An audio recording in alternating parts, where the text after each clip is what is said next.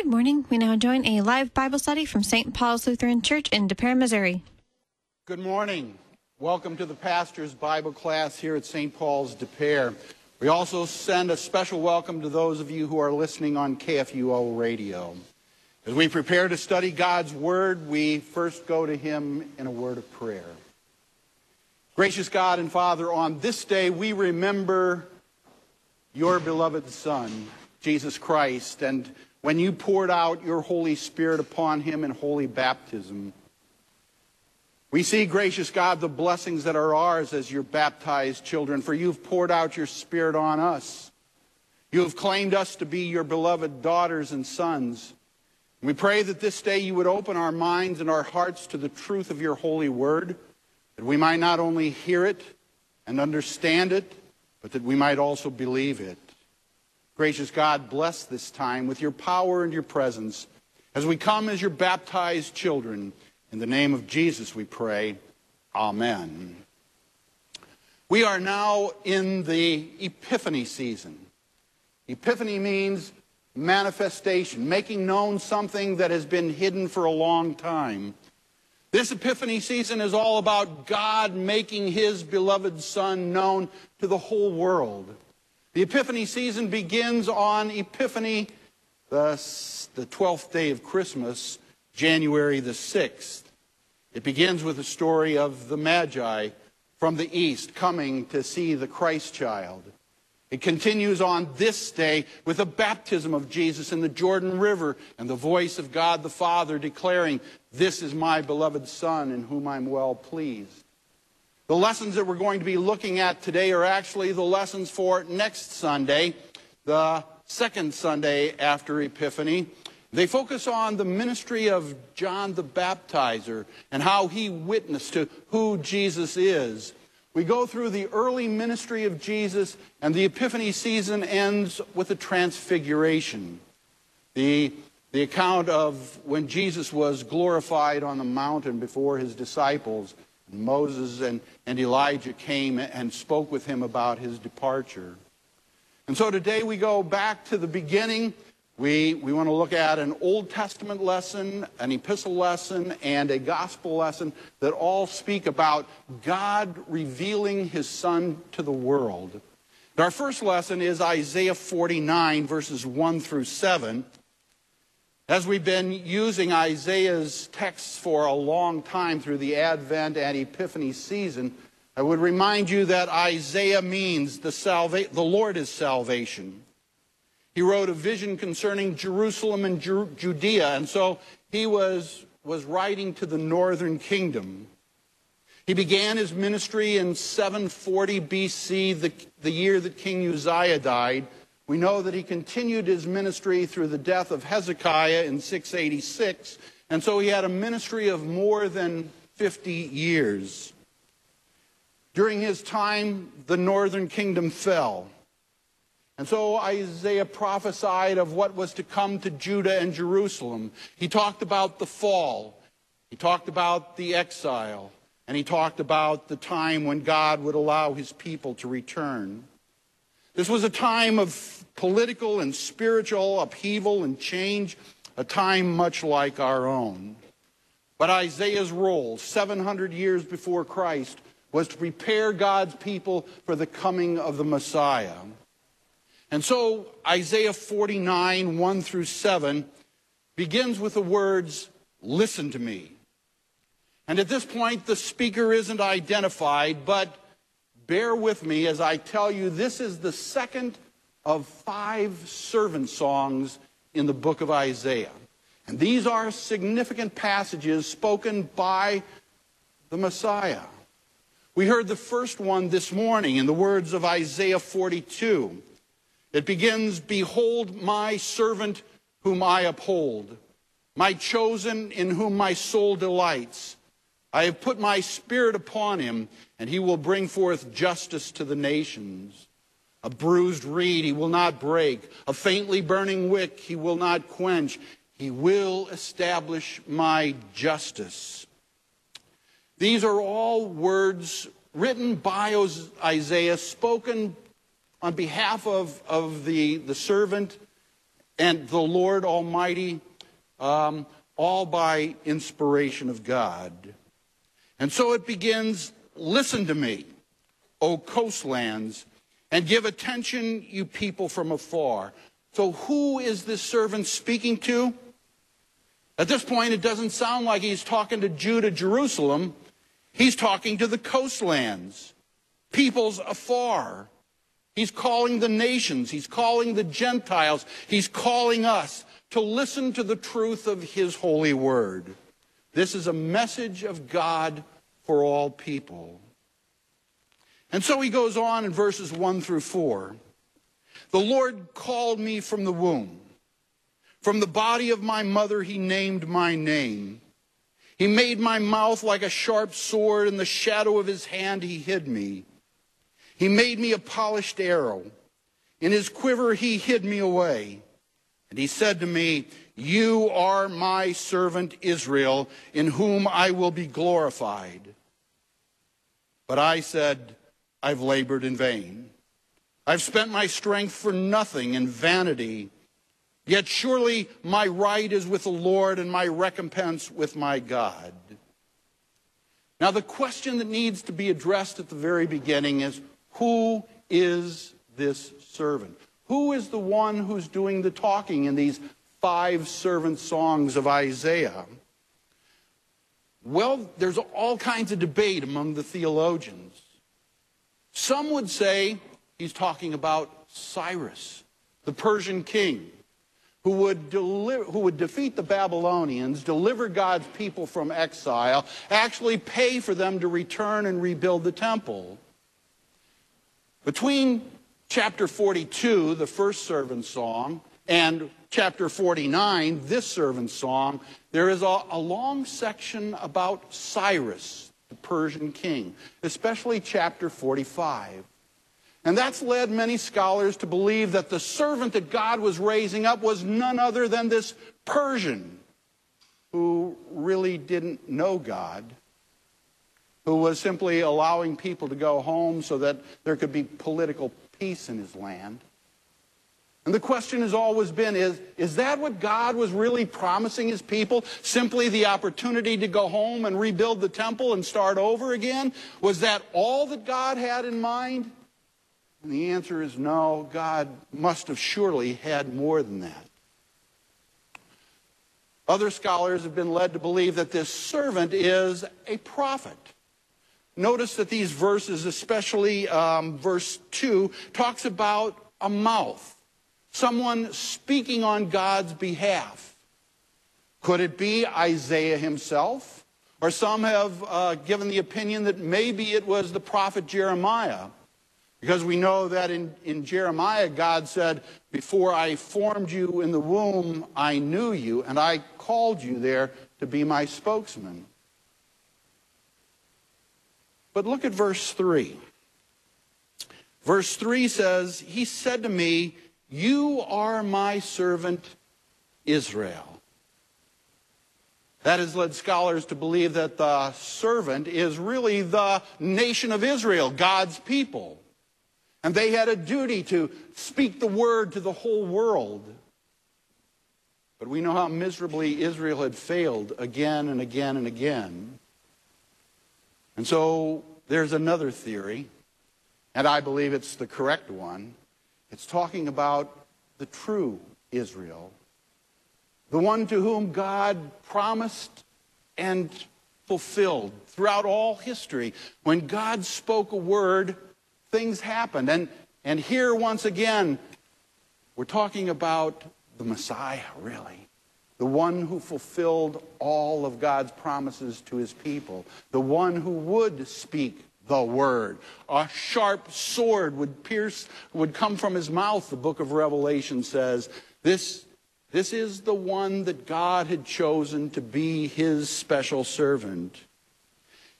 Notice it talks about how he was named from his mother's womb. We've just been through the Advent Christmas season. We heard the account of, of how God spoke to Mary and how God spoke to Joseph and how this child was conceived in his mother's womb by the Holy Spirit. Joseph was told to give him the name Jesus, for he will save his people from their sins. It goes on to talk about uh, this true Israel who fulfills the Old Testament prophecies. And then it talks about how, how this one felt that there were times when he labored in vain, how people wouldn't listen. We think of, of our Savior in his state of humiliation, how he had all glory, all power. He gave it all up, came down to earth, became obedient unto death, even death on the cross. Martin Luther simplifies everything for us when he says simply that from this point on, the book of Isaiah is about nothing but Christ. And as, as, we read these words today, I want you to try to interpret them in light of our understanding as New Testament Christians. This is Jesus talking. This is Jesus pre incarnation. This is the Son of God speaking 700 years before his actual birth, telling the world what he was going to do. So we begin in verse 5. Now the Lord says, He who formed me from the womb to be his servant, to bring Jacob back to him, that Israel might be gathered to him. For I am honored in the eyes of the Lord, and my God has become my strength. He says, Is it too light a thing that you should be my servant to raise up the tribes of Jacob and bring back the preserved of Israel? I'll make you as a light for the nations, that my salvation may reach to the ends of the earth. Now he quotes the Lord, Yahweh. And he says, here is, here's the mission that was given to me by God. This is the reason why I was sent into the world to bring back, to, to restore Jacob, to gather Israel. Remember, they had been, they, they would be in exile, they would be scattered throughout the world. And now God is promising, I'm going to bring them all back together once again. But it wasn't just about Israel. Notice it says, and he will be a light for the nations to bring salvation to the ends of the earth. Verse 6 is, is an important, important passage in the Old Testament. It's been called the, the Great Commission of the Old Testament. It reveals God's plan. It, it, it, isn't just about the Jews that God was, was laying out his plan of salvation. It was a plan for all nations. God would rescue all people. We, we hear a, reflection of this in, in the Song of Simeon. Remember the song that we often sing after communion, the, the Nunc Dimittis? Lord, now let your servant depart in peace according to your word, for my eyes have seen your salvation.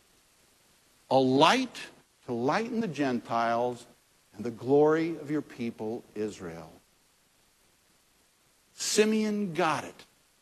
He understood what the servant was trying to say here in Isaiah 49. He's, it's not just for the Jews. This is salvation for all people, and this was God's plan from the beginning. In Acts chapter 13, verses 46 through 48, Paul and Barnabas are in Antioch. And they began their ministry as they always did, speaking to the Jews. But when the Jews rejected them, Paul spoke plainly to them and said, We're turning our attention away from the Jews, and our ministry is to the Gentiles. And he quotes these words from Isaiah 49. So clearly, if we allow Scripture to interpret Scripture, New Testament to interpret the Old, Isaiah 49 is talking about God's plan of salvation for all people. Verse 7 Thus says the Lord, the Redeemer of Israel, and his Holy One. To one deeply despised, abhorred by the nation, the servant of rulers. Kings shall see and arise, princes, and they shall prostrate themselves because of the Lord, who is faithful, the Holy One of Israel, who has chosen you. Now, the servant is quoting the Lord, and he uses two of, the, the, of Isaiah's favorite names for God. First of all, he calls him the Redeemer of Israel. Redeemer was a, a key, understand, a key word in, in the book of Isaiah, key word for God's people.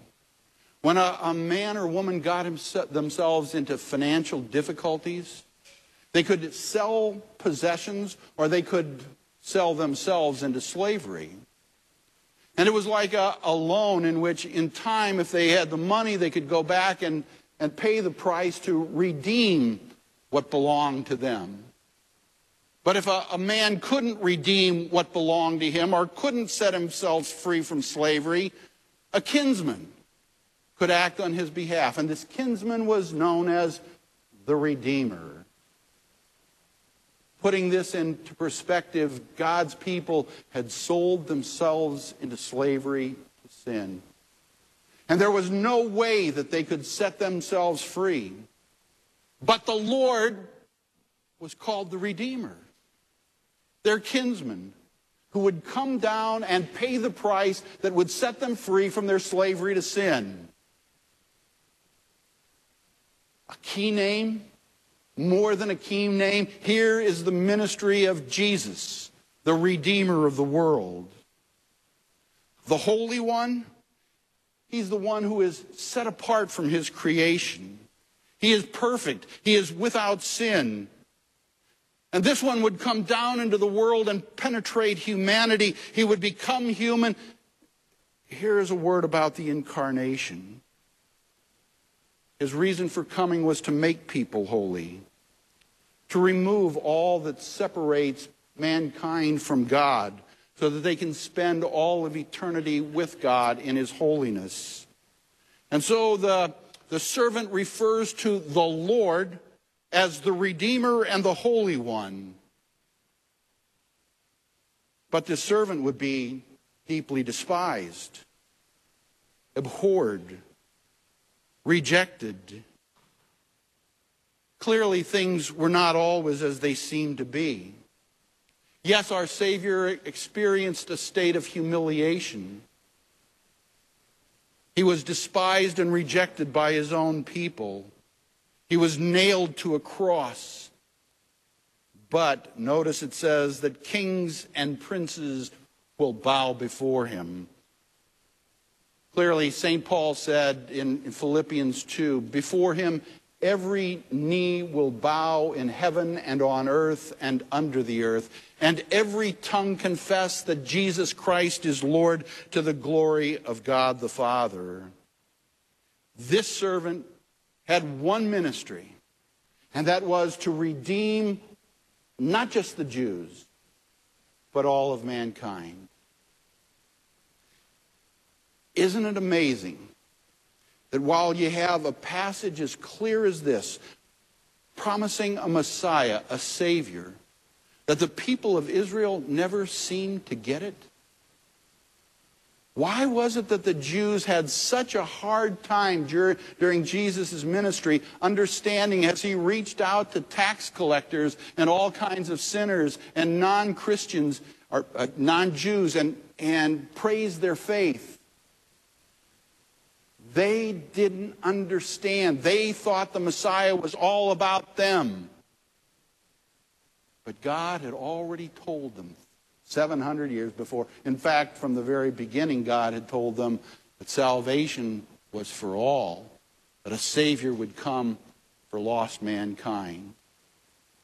And so this passage is clearly uh, the Great Commission of the Old Testament, uh, a passage used throughout the New Testament to talk about the mission of God to the world. Any thoughts, questions about Isaiah 49, this second servant song? Let's turn to the second lesson then, the epistle from 1 Corinthians chapter 1 verses 1 through 9. Paul is, is writing to the Christians in Corinth. This was the, Corinth was the leading city in Greece. Now, Athens was the capital, but this was like the commercial center. All kinds of trade passed through this community. It was a, a city which is estimated in those days was about 200,000 in population. It was a, a multicultural city. Remember, this was in Greece. It was established as a Roman colony. It was a retirement community for Roman veterans. It was this trade center where all kinds of goods passed through. And so there were people from all over the world in Corinth. It was also a center of idol worship and a great deal of immorality there. And it was a tough place to start a church because these people were enamored with their gods and with their philosophy and with their rhetoric and with everything Greek and everything that was Roman, and they had no time whatsoever for Christianity. But in Acts chapter 18, Paul arrived there in 51, 50, 51, and he started a congregation. Among the first people he met were Aquila and Priscilla. They had a trade as, as tent makers. And St. Paul went to work right alongside Aquila and Priscilla. And remember, the whole time he was there, he made sure that he didn't impose anything on anybody financially. He earned his own way being a tent maker. These people became converts to Christianity, and um, we'll see later on in chapter 18 how they also became witnesses. Paul apparently had a very successful ministry there among former Jews and also Greeks and people from all over the world who happened to be in Corinth. But in time, Jewish opposition arose. He started his ministry in the synagogue. But as, as he gained a, a, greater following, the Jews became jealous. They put him out of the synagogue and he started the church in a house right next door to the synagogue. in time, they ended up taking Paul before the, the proconsul Gallio and accusing him of stirring up the community with false religion. When Gallio heard their charges against him that this was a religious matter, Gallio, with an understanding of separation of church and state, said, I'm not going to have anything to do with this. And so the, the matter was dropped, but, but Paul had this challenge, a strong challenge from the Jews, to stop preaching Christ. Well, he stayed there for a year and a half. He became the first pastor of the congregation. He used that, that, that town and that congregation as kind of a mission base to carry the gospel throughout this portion of Greece.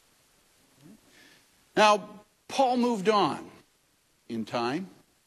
He traveled to Ephesus, and as soon as he left, problems began to arise. Paul had preached the freedom of the gospel, that we are free from sins because Christ had died for us. Well, there were people who began to abuse their Christian freedom. They began to live as they pleased. Many of them went back to their, their pagan ways and began to live in all kinds of immorality. They began to be tempted by the, the gods that were worshipped in Corinth. And so there was all kinds of factions that began, began to arise and cause division in the church. They argued about some of the same kinds of things that we worship, um, argue about in the church today. They argued about worship and how formal worship should be and, and uh, making sure that things were done decently in order. They argued about the role of women in the church and what the woman's proper place was in the Christian community. And they were argued about the Lord's Supper and who should commune and what was really taking place in the Lord's Supper. They argued about spiritual gifts. They had all kinds of spiritual gifts given to them. Um, uh, we'll talk about that a little bit more later, but but, but imagine a, a, congregation that was divided with all these, these doctrinal differences, and then there was all this immorality, and they were mixing into this all kinds of pagan worship. And so you can imagine how little groups be, began to form and how the church was being divided between them. So Paul visited, according to 1 Corinthians or 2 Corinthians 12 and 13, Paul heard about the problems. He went back there, and as the former pastor, he kind of set everybody straight. But there was little change. And so he wrote what he called an unpleasant letter. You can read about it in 1 Corinthians 5, verse 9. We don't know exactly what he said, but, but apparently it was pretty frank and to the point. They were abusing the church. Well, the Corinthians responded to this unpleasant letter with kind of an unpleasant letter of their own. They raised all kinds of questions, but they also challenged Paul's leadership. And so it was after all of that, trying to, to bring the church back into reconciliation again, that Paul wrote 1 Corinthians. And it too is a strong, very practical and frank letter, but we can't ever forget that Paul was their pastor. And while Paul came at them very strongly on certain issues, it was always done out of love to bring them back into the fold. He followed the usual letter writing style of those days. It was from and to and a blessing that follows, and then he got into the meat of the letter. Today we hear the from, the to, and the greeting. It's from Paul, called by the will of God to be an apostle of Christ Jesus, and our brother Sosthenes. So Paul comes to them as their former pastor. He says, This is what I taught you, remember?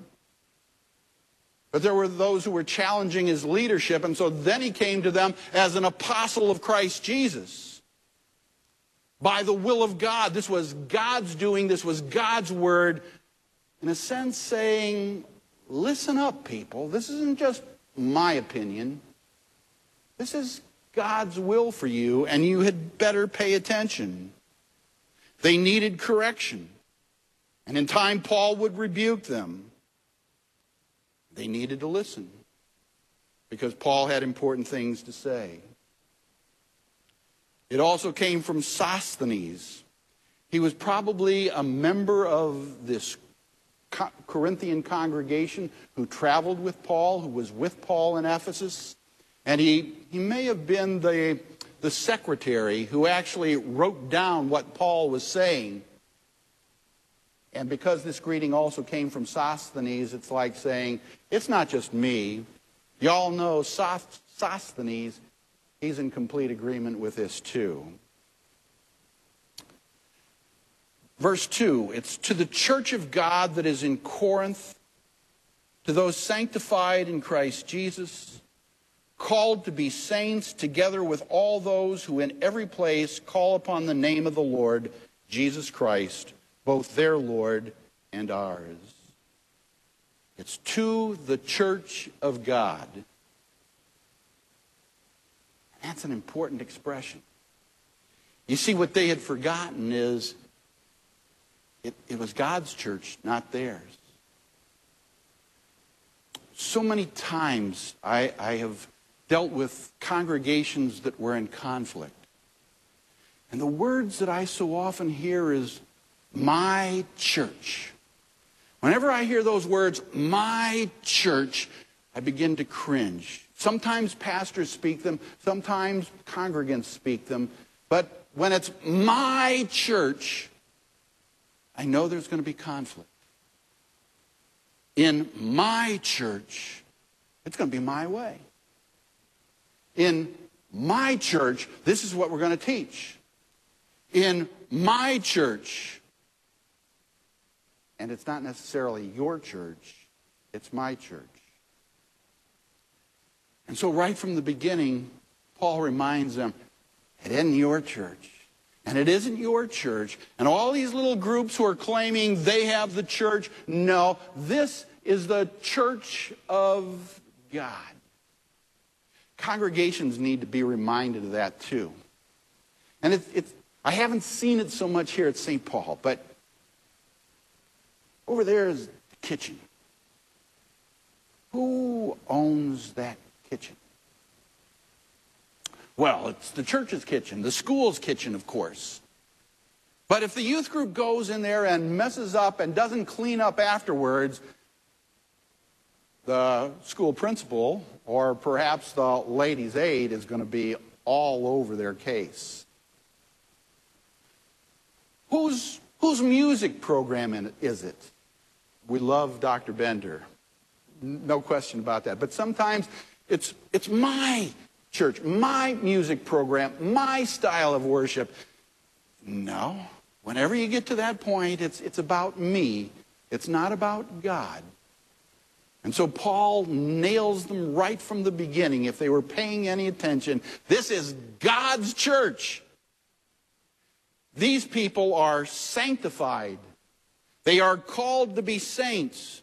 They are holy people, forgiven in the blood of Jesus, even though they weren't acting that way. And so, so while it seems, and I, I believe Paul was being very sincere calling these people saints, he dearly loved them. He's also kind of sticking it to them in the very first words. You folks are saints, and you aren't acting that way right now. Let's pay attention. Let's believe as the people of God. And furthermore, it ain't just about you. It's, it's written to all those in every place. There is one church. There is one Lord. Their Lord, your Lord, our Lord. This is God's church, and let's not forget that. He uses the words in verse 3 that we've become familiar with at the beginning of all of the sermons Grace to you and peace from God our Father and the Lord Jesus Christ. This is a blessing. This isn't just a wish. This is Paul actually bestowing on these people once again the grace of God. And it was by grace through faith that they had been saved. That was the starting point of the relationship that the pastor had with his people. Because they were saved, they could also have peace peace with God and peace with one another. So we use the same words as, as we begin each sermon grace to you and peace. Not just a wish, but expressing a blessing from God's word at the very beginning of every sermon verse 4 through 9 I give thanks to my God always for you because of the grace of God that was given you in Christ Jesus, that in every way you were enriched in him in all speech and knowledge, even as the testimony about Christ was confirmed among you, so that you're not lacking in any gift as you wait for the revealing of our Lord Jesus Christ, who will sustain you to the end guiltless in the day of our Lord Jesus Christ. God is faithful, by whom you were called into the fellowship of his Son, Jesus Christ our Lord. As their former pastor, he still loved these people.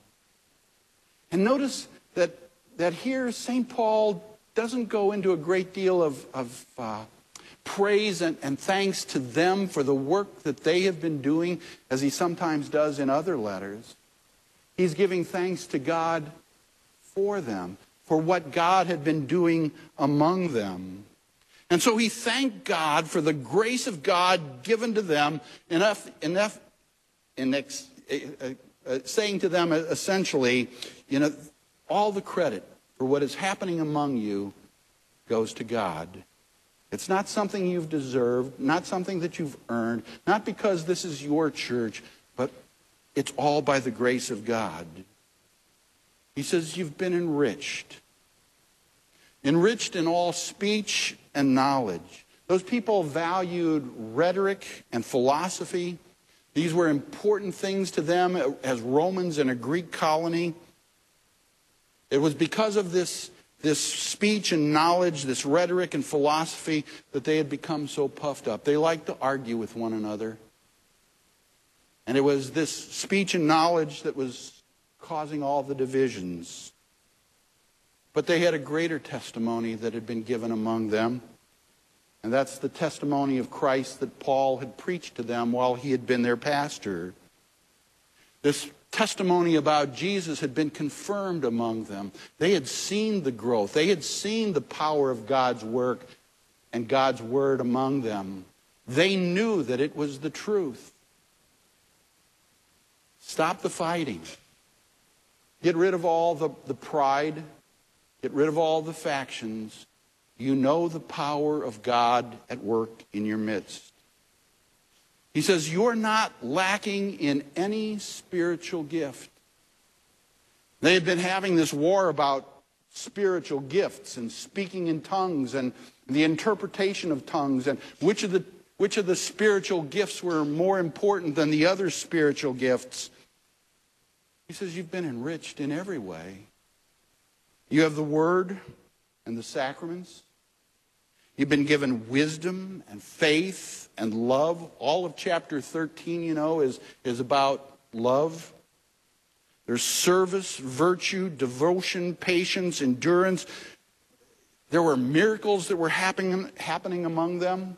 People were being healed in miraculous ways. People were speaking in tongues and interpreting those tongues. They were enriched in every way.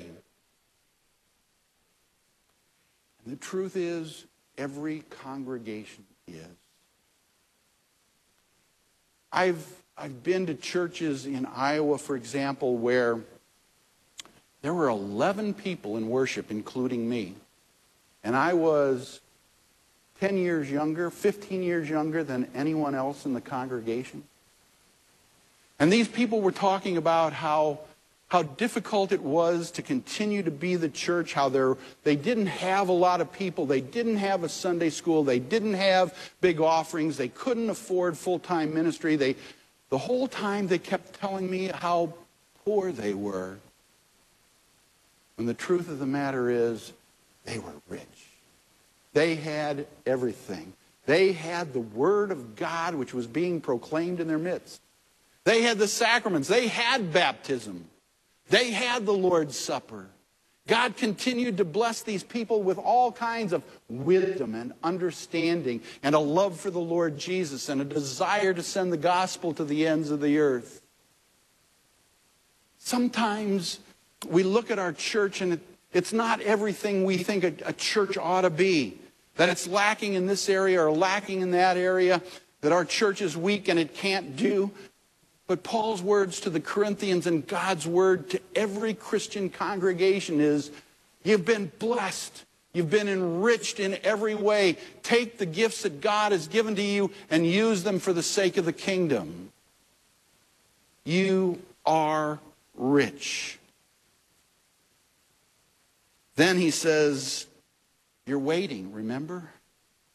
You're waiting for the revealing of the Lord Jesus Christ. Keep this in focus, folks. The Lord is coming again.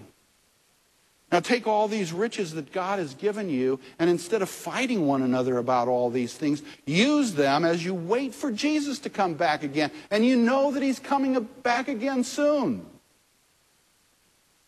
Be blessed. Then these words, they almost seem out of place. After, after laying out all of this, and it's kind of the outline of where he's going to go and all the issues he's going to, to go into, he says, God is faithful. And, and you could read right past that without paying any attention, but right in the middle of that, he says, God is faithful. God has promised to enrich you. God has promised that Jesus is coming back again all of God's gifts to you are true, all of God's word to you is true, God is faithful. And no matter what's going on in the world around you, no matter how much you're fighting within, remember this one thing God is being faithful to you. Even when you're not, even when when you're fighting one another, God is faithful. You know, that's, that's one of his most important attributes. God will always be faithful. He will always keep his promises to you. And that really set the stage for what Paul was about to say. Take a quick glance at those verses. Nine verses. How many times does Paul use the words Jesus Christ? Read through it quickly. I counted nine times in nine verses. What do you think 1 Corinthians is going to be about? It's all about Jesus, isn't it? And, and so, in the midst of whatever's going on in this congregation, folks, remember it's Jesus Christ. And during this Epiphany season, what are we all about? Jesus Christ, God making his Son known to the whole world. Any thoughts about 1 Corinthians 1 1 through 9? Then we turn to the familiar story of in John 1, verses 29 through 42, the gospel for next Sunday. We're still in John chapter 1. John chapter 1 was the, was the prologue of the gospel. It was the gospel for our Christmas day. In the beginning was the Word, and the Word was with God, and the Word was God. It goes on to talk about the light shining into the darkness. The light is the life of man. So just a few verses after this, we're back to talking about John the Baptist. Notice that in John's gospel, as we'll see, there is no account of the baptism of Jesus. But there is the testimony given by John the baptism, Baptist to the baptism of Jesus. Right? In the verses that come just before our, our lesson, verses or chapter 1, verses 26 and 27, the Jews had sent a delegation. And in a sense, they were saying, John, who are you? And what gives you the right to be out here in the desert baptizing people, calling people to repentance? And John testified, I baptize you with water. But among you stands one you don't know, even he who comes after me, the strap of whose sandals I'm not worthy to untie. What was John's mission? What was John's purpose for being? What was his vocation? It was simply to point people to Jesus. I'm going to have to describe this picture to all of you, especially those who are on the radio. This is a picture which hangs in, in our living room. It's by a Missouri artist from the Kansas City area. His name is Bob Holloway. Bob does some unique things in, in his artwork. This is one of my favorites. If you look, there is a two foot tall Jesus standing in the middle of this narrow print. And so you get the idea from Bob Holloway that this is all about Jesus. But if you look in the background, there's a three inch tall figure, and it's John the Baptist. And the words are Behold the Lamb of God who takes away the sin of the world. Now, Jesus is standing in the midst of this. He's holding a little lamb. If you look closely up on his shoulder, there is a dove. It looks like the heavens are somewhat open. But across the top of the picture is the melody line Jesus loves me, this I know, for the Bible tells me so. And if you look really closely at this print, you'll notice that there are figures in Jesus' robe. And it's little children reaching up to Jesus. It, it's there to remind us of, of who Jesus is, the Savior of the world, of course. But it tells the story of John the Baptizer becoming smaller and smaller and smaller, while all of the focus is on Jesus. John's role in life was to be number two, to prepare the way for Jesus.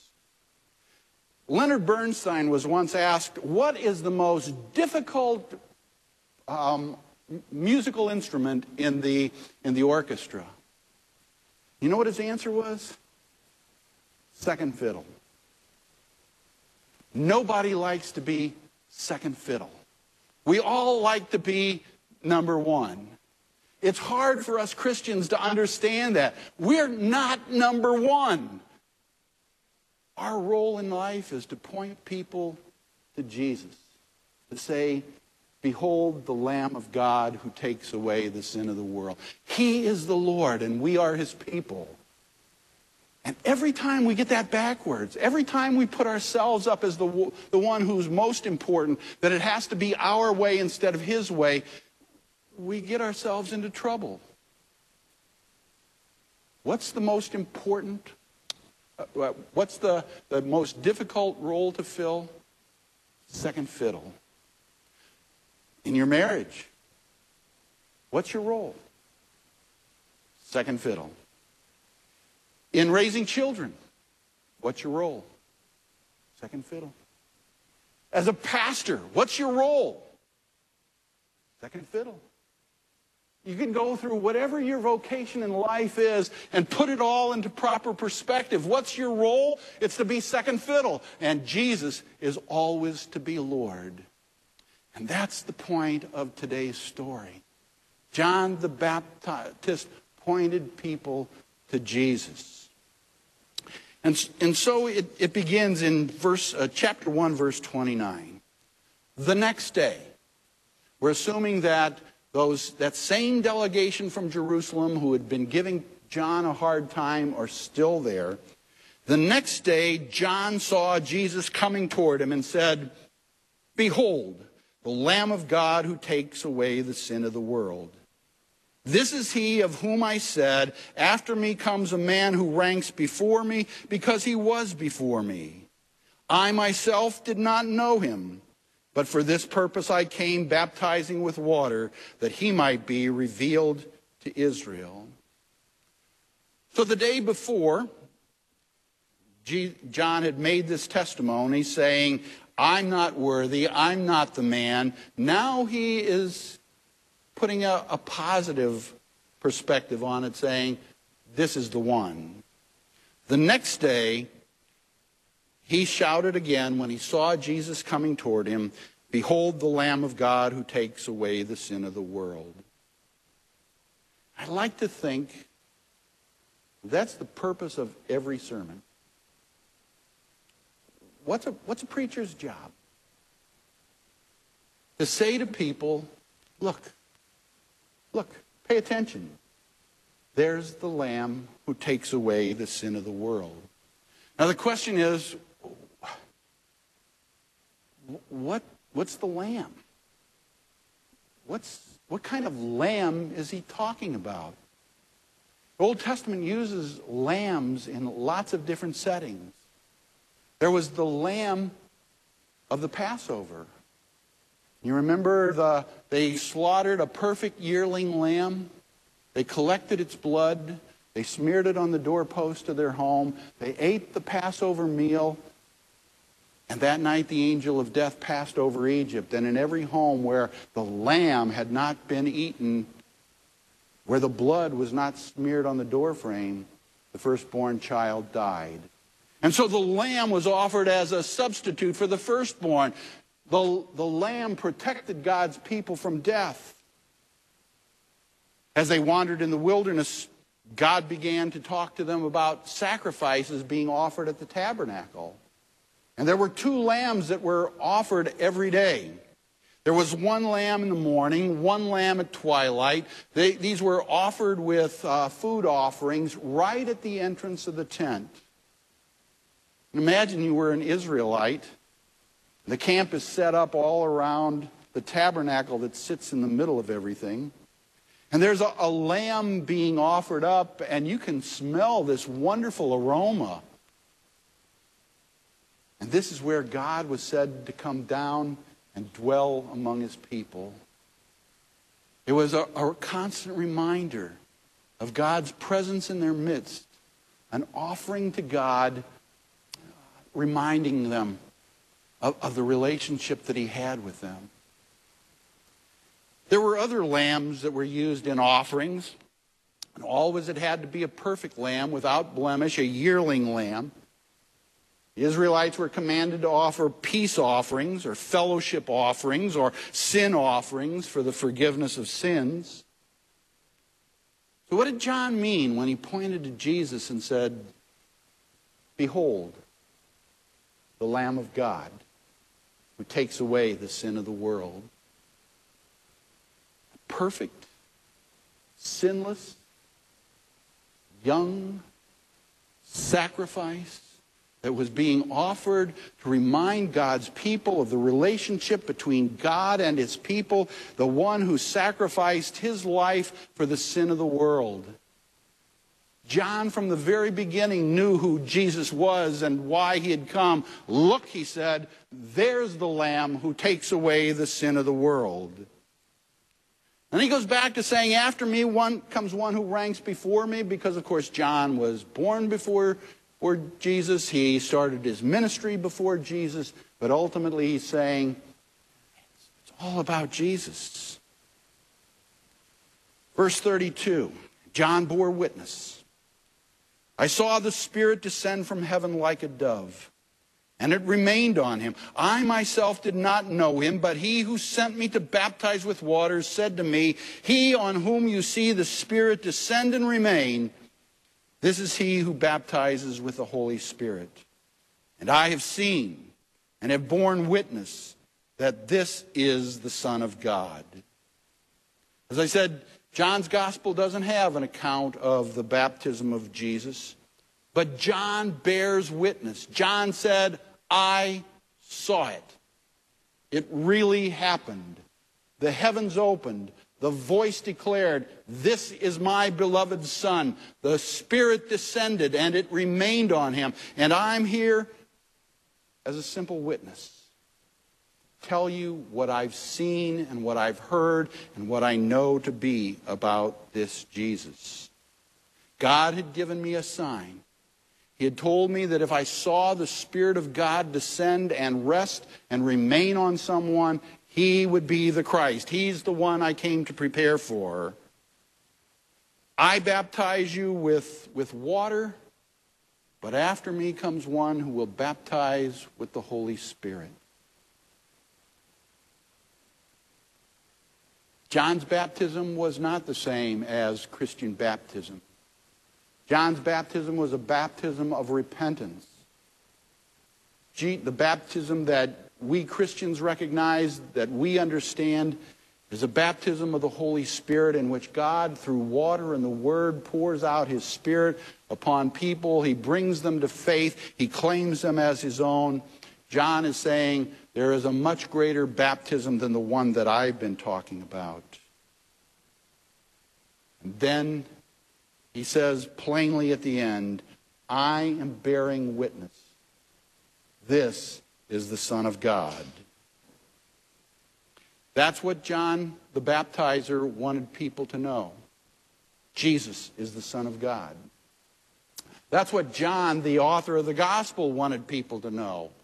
At the end, he, he tells, um, at the end of his gospel in, in chapters 20 and 21, he repeats it over again. These things are written that you might believe that Jesus is the Christ, the Son of God, and that by believing you might have life in his name. And so John the evangelist tells the story of John the baptizer and saying, John at the very beginning said, This Jesus is the Son of God, and my role was simply to point people to this Jesus. Verse 35. The next day, again, John was standing with two of his disciples. And he looked at Jesus as he walked by and said, Behold, Lamb of God. Like a broken record. He kept pointing people to Jesus. The two disciples heard him say this and they followed Jesus. Jesus turned and saw them following and said to them, What are you seeking? And they said to him, Rabbi, which John explains means teacher, where are you staying? He said to them, Come and you will see. And so they came and saw where he was staying, and they stayed with him that day, for it was about the tenth hour. Two of John's disciples, now, now understand as second fiddle once again, John wasn't trying to, to gather a group of disciples around him. John's role was to point people to Jesus. And so two of John's disciples are there and once again, John the Baptizer says, Behold, the Lamb of God. So they followed Jesus. And that was John's goal all along. Jesus turned and he saw them and he asked them, What are you seeking?